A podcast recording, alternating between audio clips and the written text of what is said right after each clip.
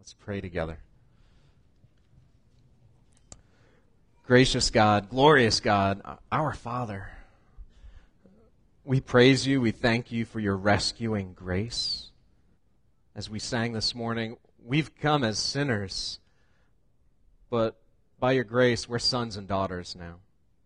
And we call you our Father. And you are so glad. You are so glad to rescue us and save us. So we pray that you would keep working in us today. We need you. We need to hear from your word. We need to hear new and glorious truths, or be reminded of them at least, again and again. So I pray that you would, through your Holy Spirit, teach us today. You would astonish us by the gospel. You would give us fresh insight into your goodness and your glory and your plan for us. Pray you'd give us glad and joyful hearts, ready to submit and to obey and to trust your word, to believe in your promises. We pray that you would teach us by your Holy Spirit, and I pray that you would make us all more like Jesus because of the time we've spent together and around your word. This we pray in the great name of Jesus. Amen. Amen. So this Michael Phelps guy, he makes me feel kind of lazy, doesn't he? All that swimming. There is no doubt that Michael Phelps has devoted his entire life. He has sacrificed a normal life for Olympic glory, for Olympic gold. That is his goal. That is what he lives for, isn't it?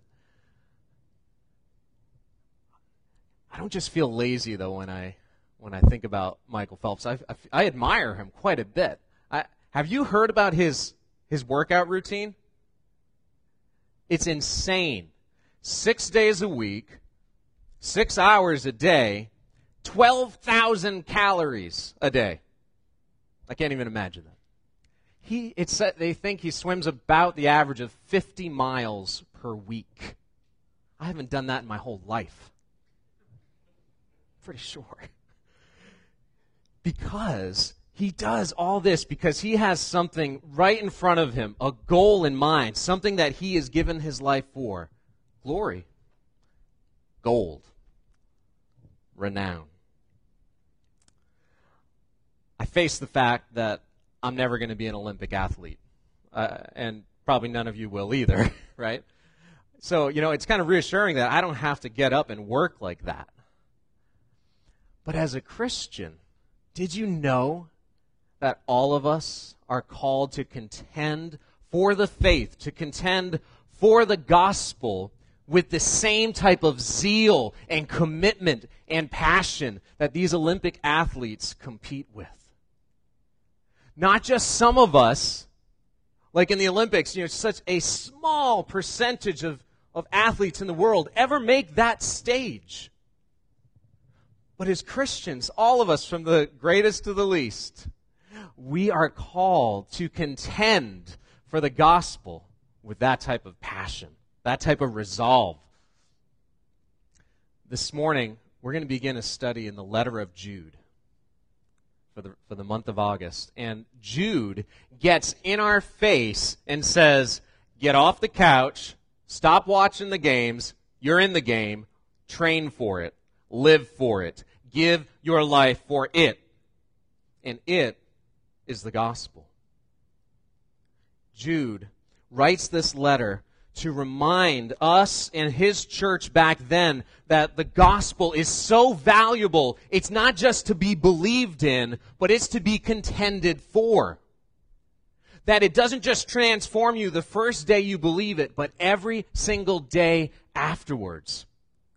But Jude also says, be on guard, because there are people who are going to sneak in and try to convince you of another gospel. Oh, but they are going to be sneaky. They are going to try to smuggle in another gospel that's just enough different that you could be deceived. So stand firm, contend, know, love, delight in the gospel, and be ready to help others who might be doubting. Because God is going to use you to bring them along in repentance and renewed faith in Jesus. Jude's letter is perhaps one of the most neglected books in the Bible. And we're going to change that, and we're going to do it right now, so I want you to turn there. It's one of the last books. It's the second to last book or letter in the Bible, just before Revelation. It's small. You might miss it. It's probably only a page in most of your Bibles. Only 25 verses.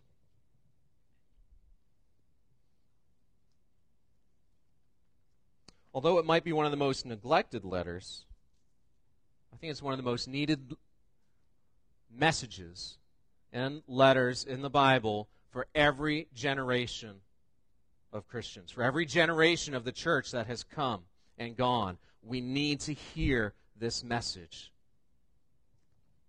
As you're turning there, I want to just give you a small overview of the flow of the letter before we read it, so you kind of get a lay of the land. First is the introduction, verses 1 to 2. Next slide, and we'll show that. Introduction, verses 1 to 2.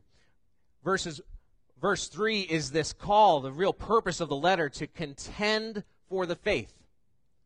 Verse 4, Jude lets us know about the challenge that's come about to our faith. And then verses 5 through 16, the real body of the letter, Jude tells us about the challenges. He gives us proof of why the gospel is being threatened. And verses 17 to 23, he then gives more specific directions on how to contend for the faith. And then Jude ends in beauty with this beautiful, most famous doxology in all the Bible, where his delight in God and his confidence in God's promises just soars to the heavens. So that's kind of the flow of the letter, and since you're there, let's read it together. Starting in verse 1. Jude, a servant of Jesus Christ and brother of James, to those who are called, beloved in God the Father, and kept for Jesus Christ. May mercy, peace, and love be multiplied to you. Beloved, although I was very eager to write to you about our common salvation, I found it necessary to write appealing to you to contend for the faith that was once for all delivered to the saints. Certain people have crept in unnoticed, who long ago were designated for this condemnation, ungodly people, who pervert the grace of our God into sensuality and deny our only Master and Lord, Jesus Christ. Now I want to remind you, although you once fully knew it, that Jesus, who saved the people out of the land of Egypt, afterward destroyed those who did not believe. And the angels who did not stay within their own position of authority, but left their proper dwelling, he is kept in eternal chains under gloomy darkness until the judgment of the great day, just as Sodom and Gomorrah and the surrounding cities, which likewise indulged in sexual immorality and pursued a natural desire, serve as an example by undergoing a punishment of eternal fire. Yet in like manner, these people also, relying on their dreams, defile the flesh, reject authority, and blaspheme the glorious ones. But when the archangel Michael, contending with the devil, was disputing about the body of Moses, he did not presume to pronounce a blasphemous judgment, but said, "The Lord rebuke you." But these people blaspheme all that they do not understand, and they are destroyed by all that they, like unreasoning animals, understand instinctively. Woe to them! For they walked in the way of Cain and abandoned themselves for the sake of gain to Balaam's error, and perished in Korah's rebellion. These are hidden reefs at your love feasts, as they feast with you without fear. Shepherds feeding themselves, waterless clouds swept along by winds, fruitless trees in late autumn, twice dead uprooted, wild waves of the sea, casting up the foam of their own shame, wandering stars, for whom the gloom of utter darkness has been reserved forever. It was also about these that Enoch, the seventh from Adam, prophesied, saying, "Behold, the Lord comes with 10,000s of his holy ones, to execute judgment on all and convict all the ungodly of all their deeds of ungodliness that they've committed in such an ungodly way. of all the harsh things that ungodly sinners have spoken against him. These are grumblers, malcontents, following their own sinful desires. They are loudmouth boasters, showing favoritism to gain advantage. But you must remember, beloved, the predictions of the apostles of our Lord Jesus Christ. They said to you, in the last time there will be scoffers, following their own ungodly passions. It is these who cause divisions, worldly people devoid of the Spirit. But you, beloved, building yourselves up in the most holy faith and praying in the Holy Spirit, keep yourselves in the love of God, waiting for the mercy of our Lord Jesus Christ that leads to eternal life. And have mercy on those who doubt.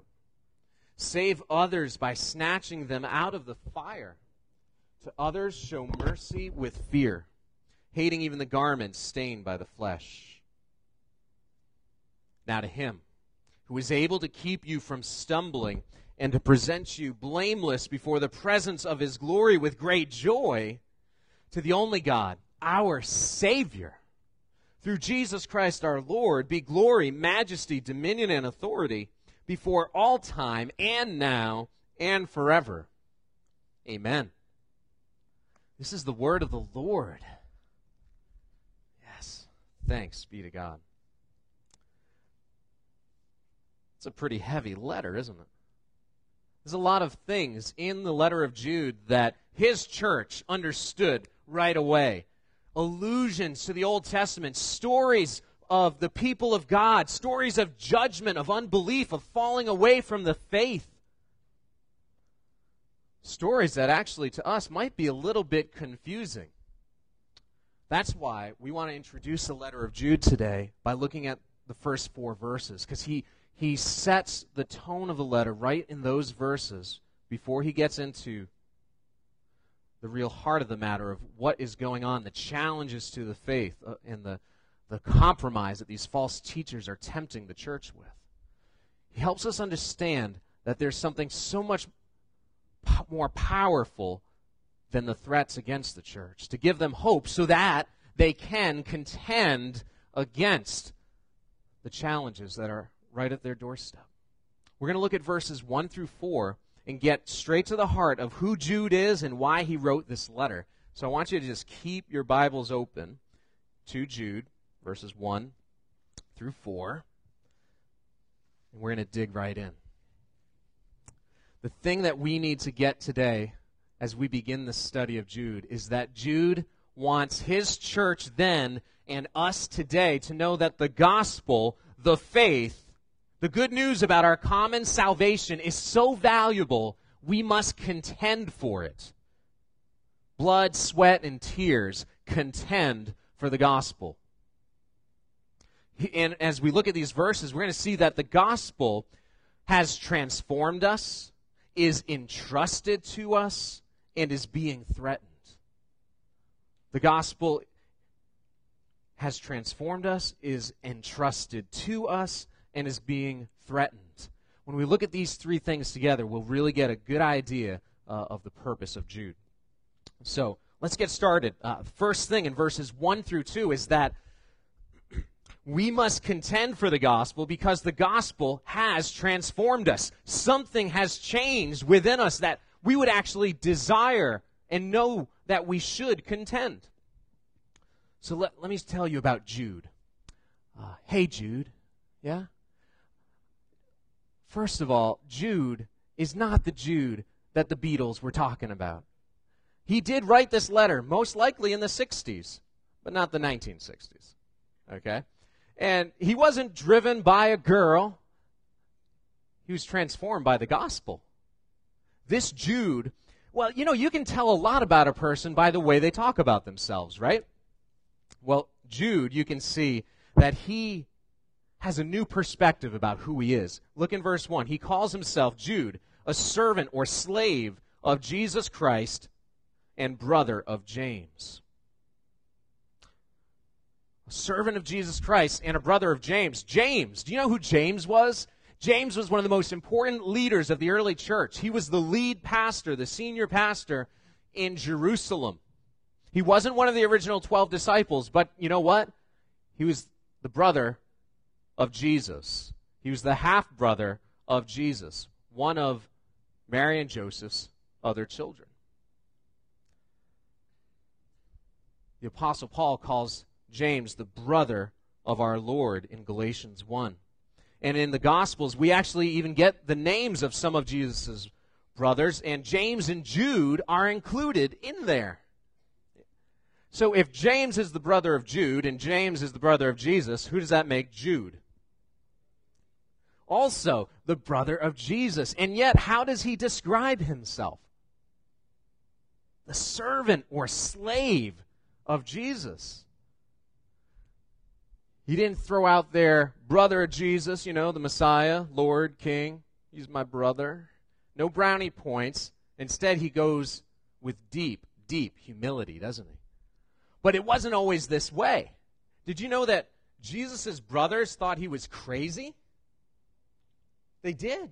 They thought that he was crazy, and they were filled with shame. It was like, stop embarrassing the family. They didn't believe what he preached, and they didn't believe in his miracles. They did not believe at first that Jesus was the Messiah. But here, we know that something changed. Between Jesus' death and resurrection, Jude became convinced that Jesus was the Messiah and was so transformed by the gospel that he would call Jesus his Lord and Savior, his sovereign King. Once Jude was hostile to Jesus, thought he was even demon-possessed, the Gospels say. Isn't that horrible that he once was that way? But isn't it awesome that he repented and he changed, that God transformed him to believe in Jesus? Isn't it wonderful that he repented? Isn't that wonderful for us? Yeah. There are so many people in our life, maybe we ourselves, who once thought that Jesus was crazy or following Jesus was crazy. And yet, if Jude can be transformed, so can't we, and so can't anyone. Isn't that a beautiful truth? Doesn't that give you hope? Doesn't that give you hope for people in your life that you want to be transformed by the gospel, that you want to have come to find the hope and forgiveness and healing that you have found in Jesus? This is how the letter of Jude starts. So much in just a few words. We see that the gospel transformed Jude, but not only just Jude, but the whole church. Take a look.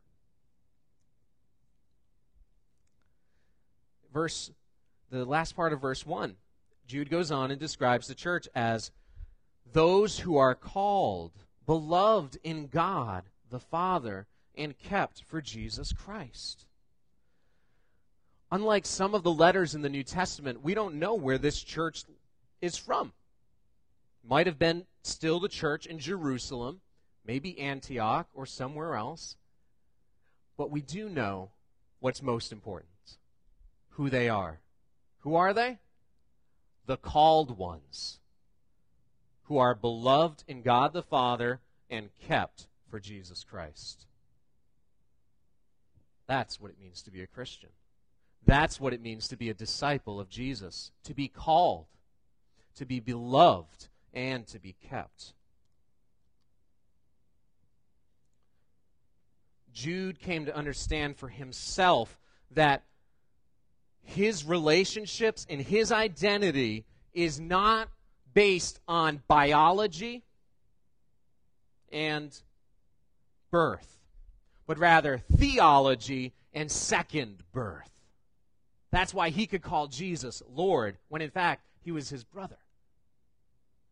The church also is transformed. We don't just call God, God. We call him our Father. Our Father. We're family. like it or not, right? We are.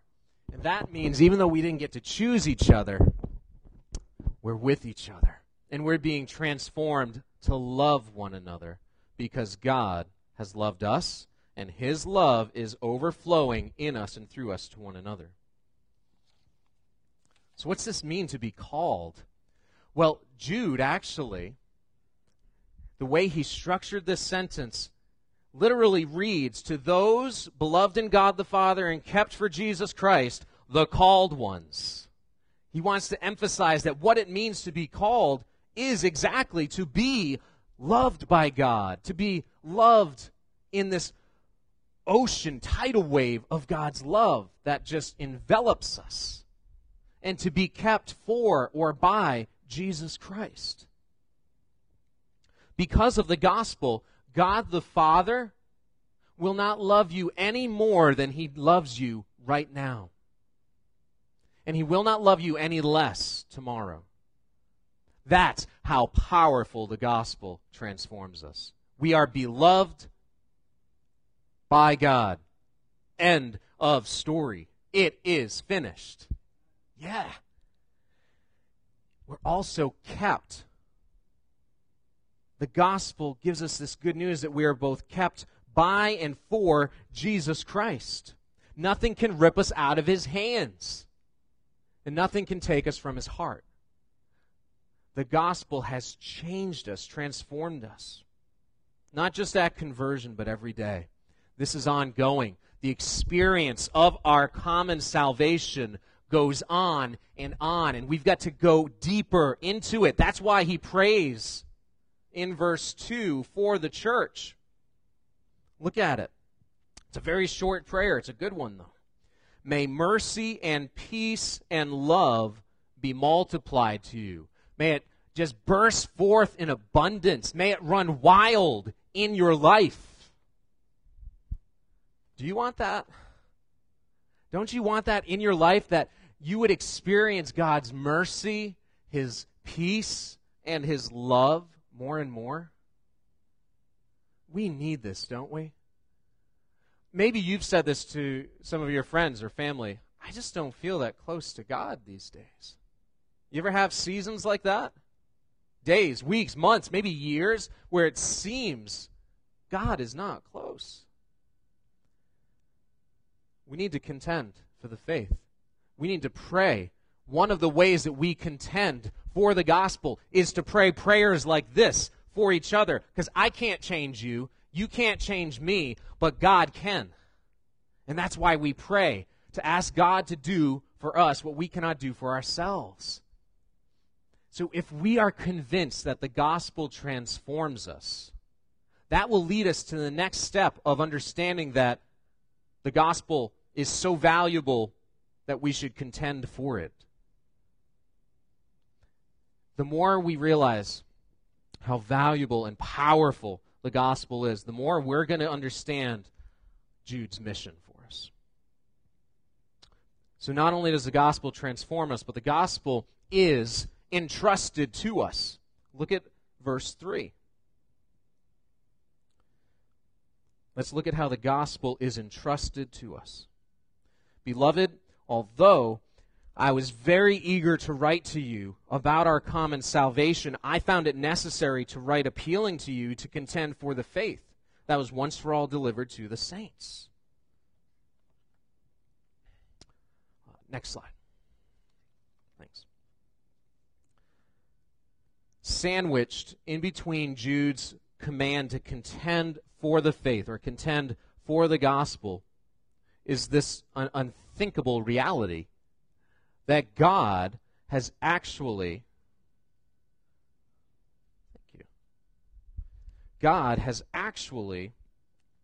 entrusted the gospel to people like us. Can you believe that? You and me, that the gospel is entrusted to us. Why would he do that? Something so valuable, so life-transforming. Can't you just give that to, like, professionals? But to people like us, he gives it. I want to take a look at what he says here, kind of line by line. We'll think about the gospel. Then we'll think about what does it mean to be once for all entrusted. And then what does it mean to be entrusted to us, to the saints? First of all, just look again at verse 3, how he describes what he was doing as he's writing. He says that, I was very eager to write to you about our common salvation. He is eager. He's chomping at the bit. He can't wait to get to write a letter about our common salvation, or about the faith, or really about the gospel. He is stoked about the truth about who Jesus is and what Jesus has done, and he wants his church to be just as stoked and pumped about God's promises in Jesus. He was convinced, just like the Apostle Paul, that the gospel should be of first importance. Take a look at 1 Corinthians 15, verses 1 to 4. 1 Corinthians 15, 1 to 4.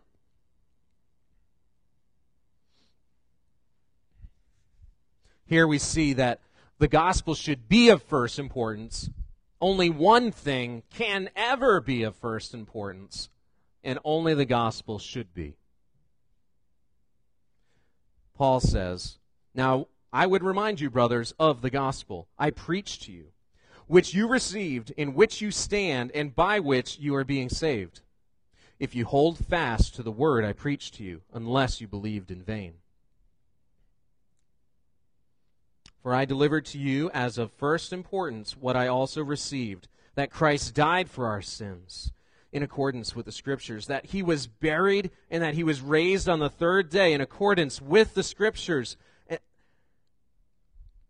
The gospel is the fulfillment of God's promise to rescue us, that the Creator God is the redeeming God, the rescuing God, and that the rule and reign and renewed relationship with God is possible because of who Jesus is and what he has done. His death on the cross, he took God's wrath that was ours.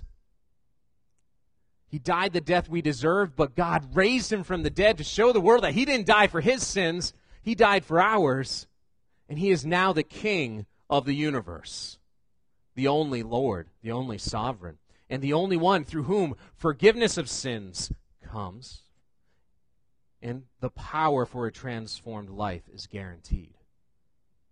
The gospel is the good news of our common salvation. So the question is, do you delight in the gospel like Jude does?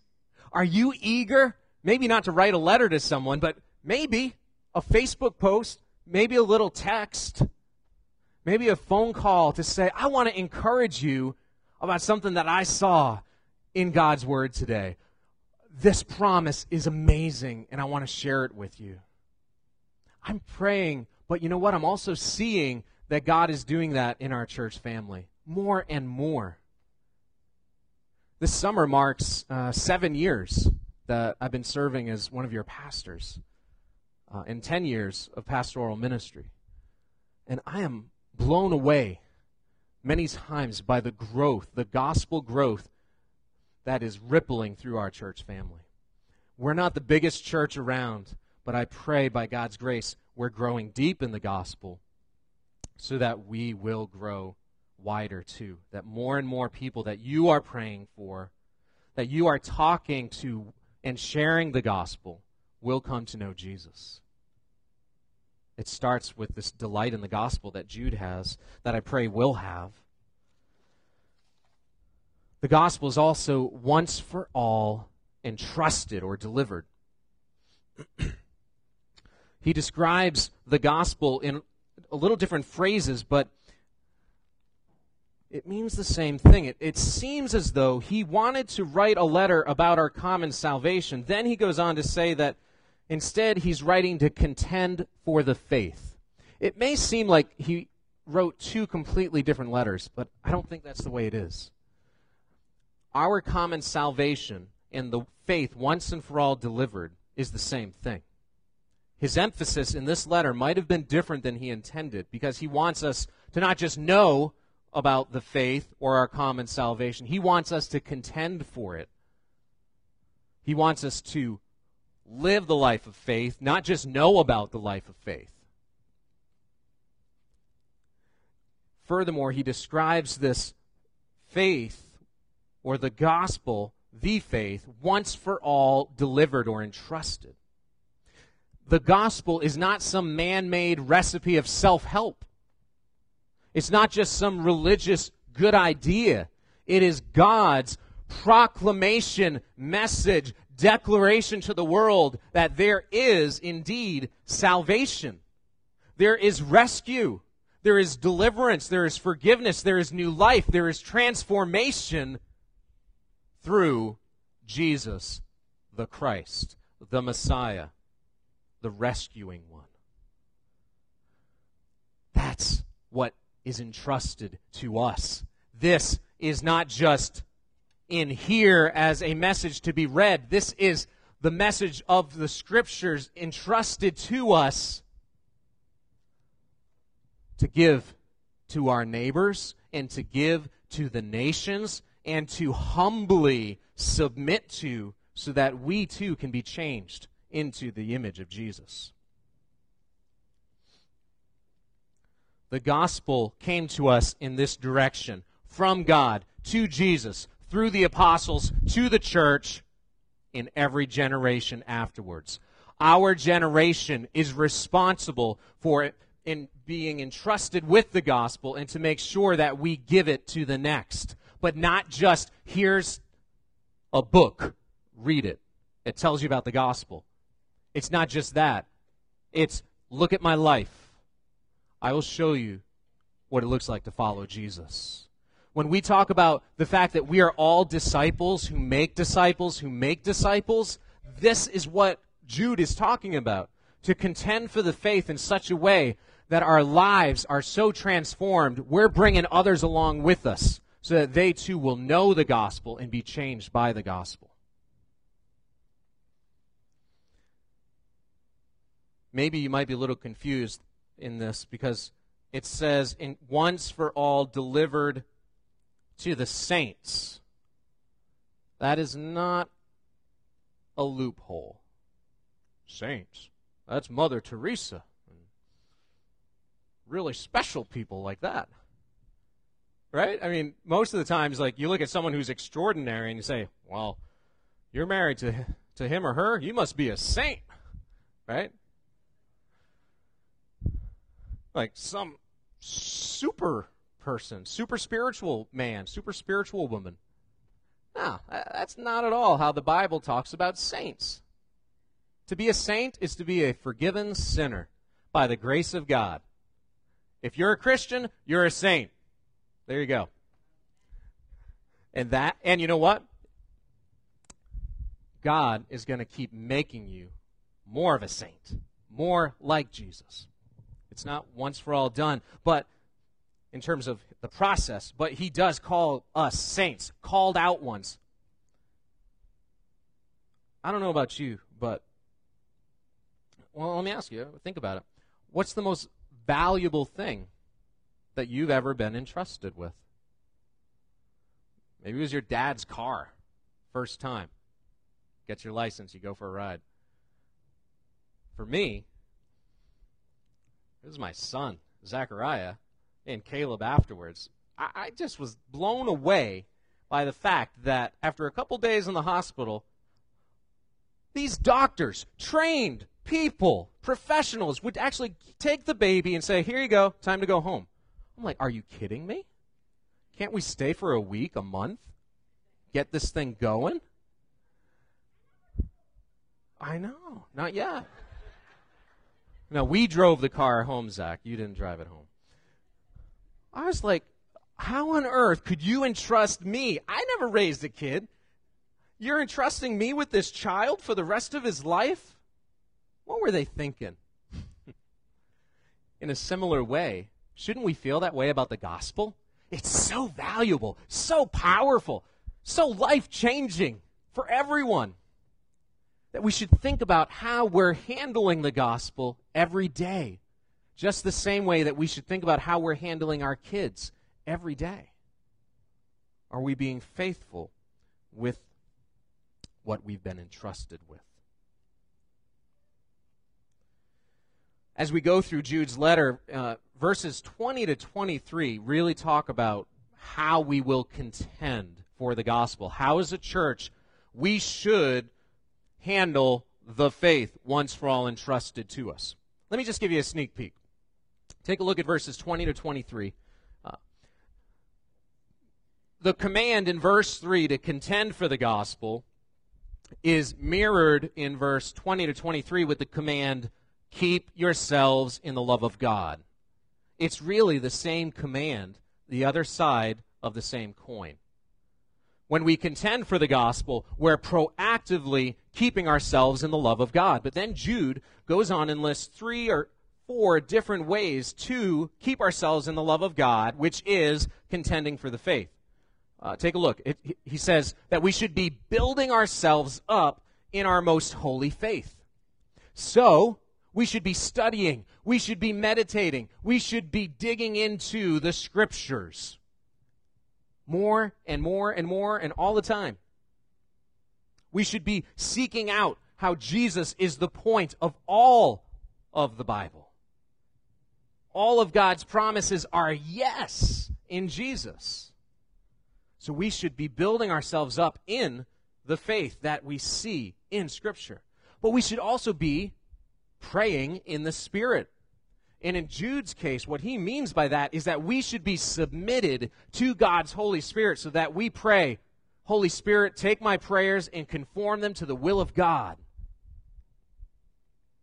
That God would do in us and through us what he's promised to do through the power and person of the Holy Spirit. Next, we should also be waiting for the mercy that will be ours when Jesus comes back.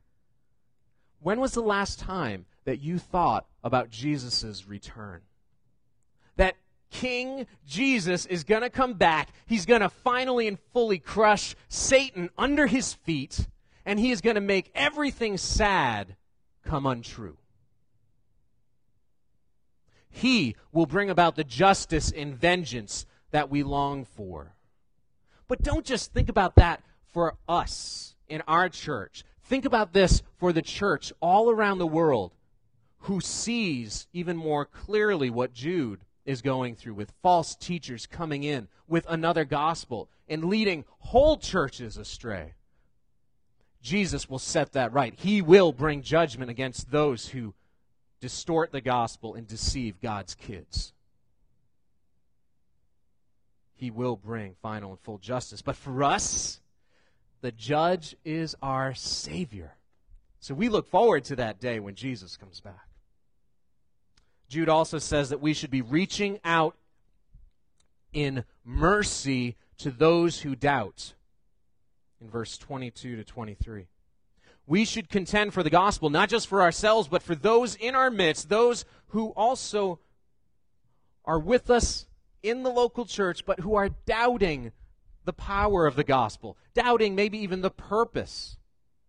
Maybe they're confused because of some book they've read or some teacher they've heard, or maybe just some of the doubts in their own heart. God will use us as we are contending for the gospel to reach them and bring them back to a renewed relationship with Jesus. So what's at stake? Not just a whole set of doctrinal beliefs. That's part of it. But what's at stake is the life of faith. The life of faith is at stake. That's why we should contend. Why should we contend for the gospel? Not just because it's been entrusted to us, but actually because it's being threatened. The gospel is being threatened. It has been being threatened ever since Jude's day and ever since to today and will tomorrow. We must contend because the gospel is being threatened. Look at verse 4. For certain people have crept in unnoticed who long ago were designated for this condemnation. Ungodly people who pervert the grace of our God into sensuality and deny our only Master and Lord, Jesus Christ.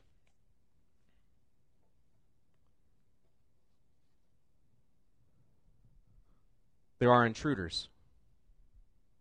The church was being intruded by false teachers. But like I said, they were being sneaky. They were trying to smuggle in a whole nother gospel. But they were distorting it just enough so that some people were being deceived. They literally slipped in.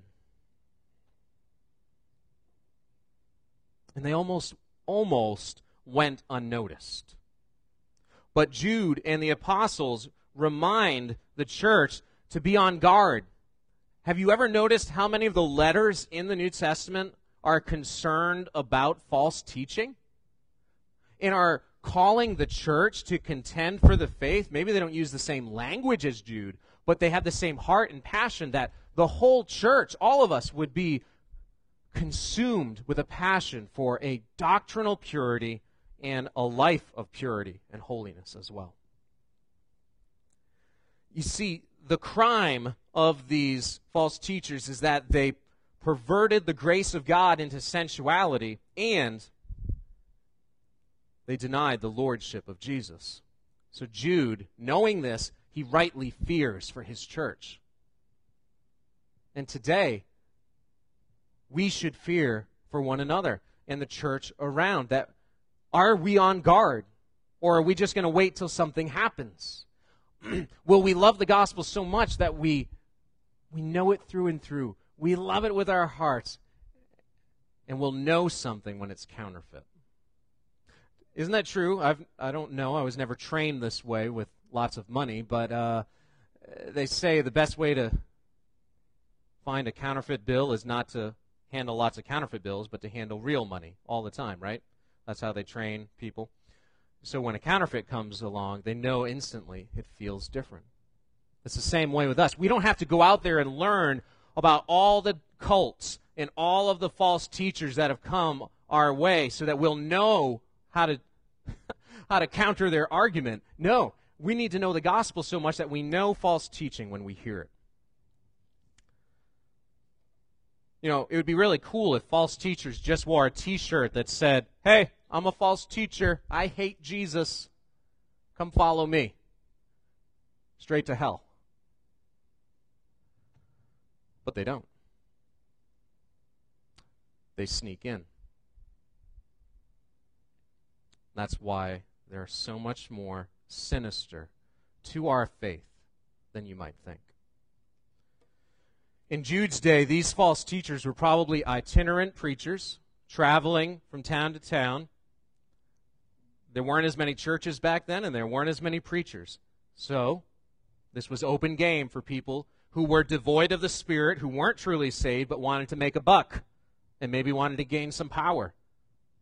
So they took enough gospel, twisted it, and used it as a platform for their own selves. They were involved in the everyday life of the church. Jude mentioned, as we read it earlier, that they were even involved in the love feast, in communion, in the Lord's Supper. They were hanging out with the church. They were presenting themselves as pastors, but they were concerned about themselves, not the church. That's why Jude says in verse 17, "You must remember, beloved, the predictions of the apostles of our Lord Jesus Christ. They said to you, 'In the last time there will be scoffers, following their own ungodly passions.' It is these who cause divisions, worldly people devoid of the Spirit." Are we living in the last times? Yes, and Jude was too. We've been living in the end times since the days of the apostles, and the church has been warned since then that we should be on guard against teachers who just want to tickle our ears, tell us what's nice. False teachers are going to be the people where you sit back and say, "I kind of like what he says. Sure, he doesn't quite say it the same way we do, but there's something about it that I just find encouraging." But other people are saying, "He's off," or "She is off from the gospel here and here." Rather than naming names this morning, let me see if you recognize the voice of these intruders who pervert the gospel of grace and deny the lordship of Jesus. Might go something like this.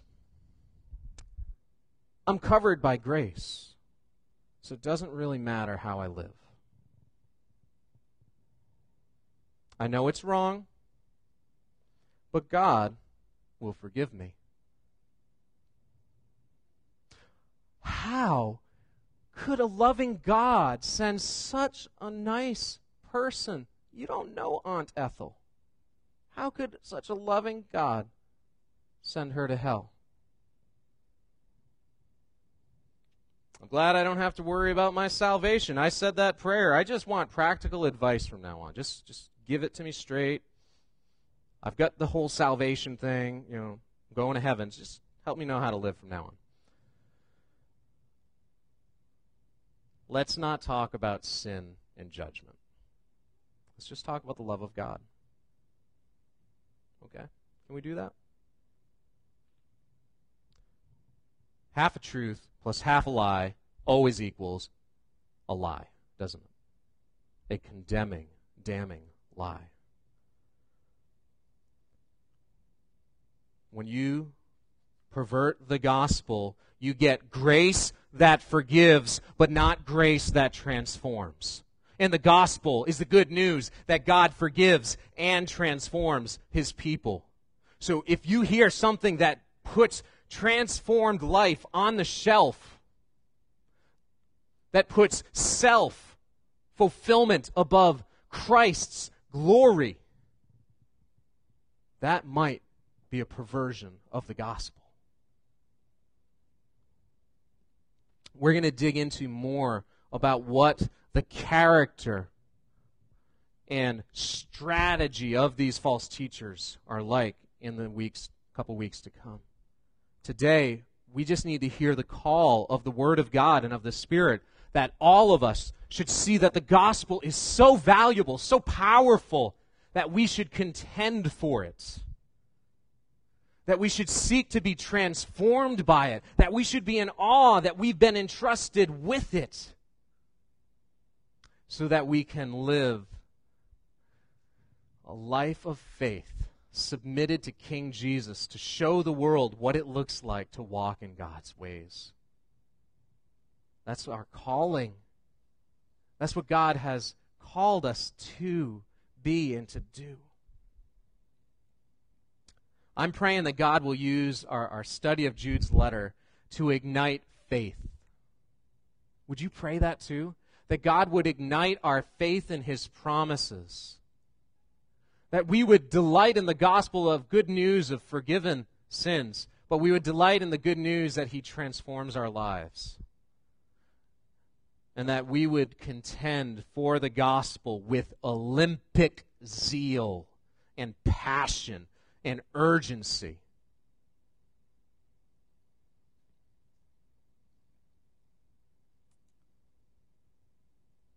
Jude says, get off the couch, get in the game. Start training, start contending for the gospel. By God's grace and for his glory we will. Amen? Yeah, let's pray.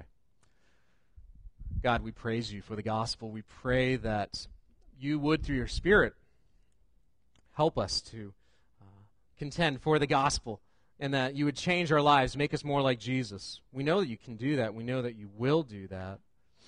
So we trust you to take your word and through your Spirit make us more like Jesus.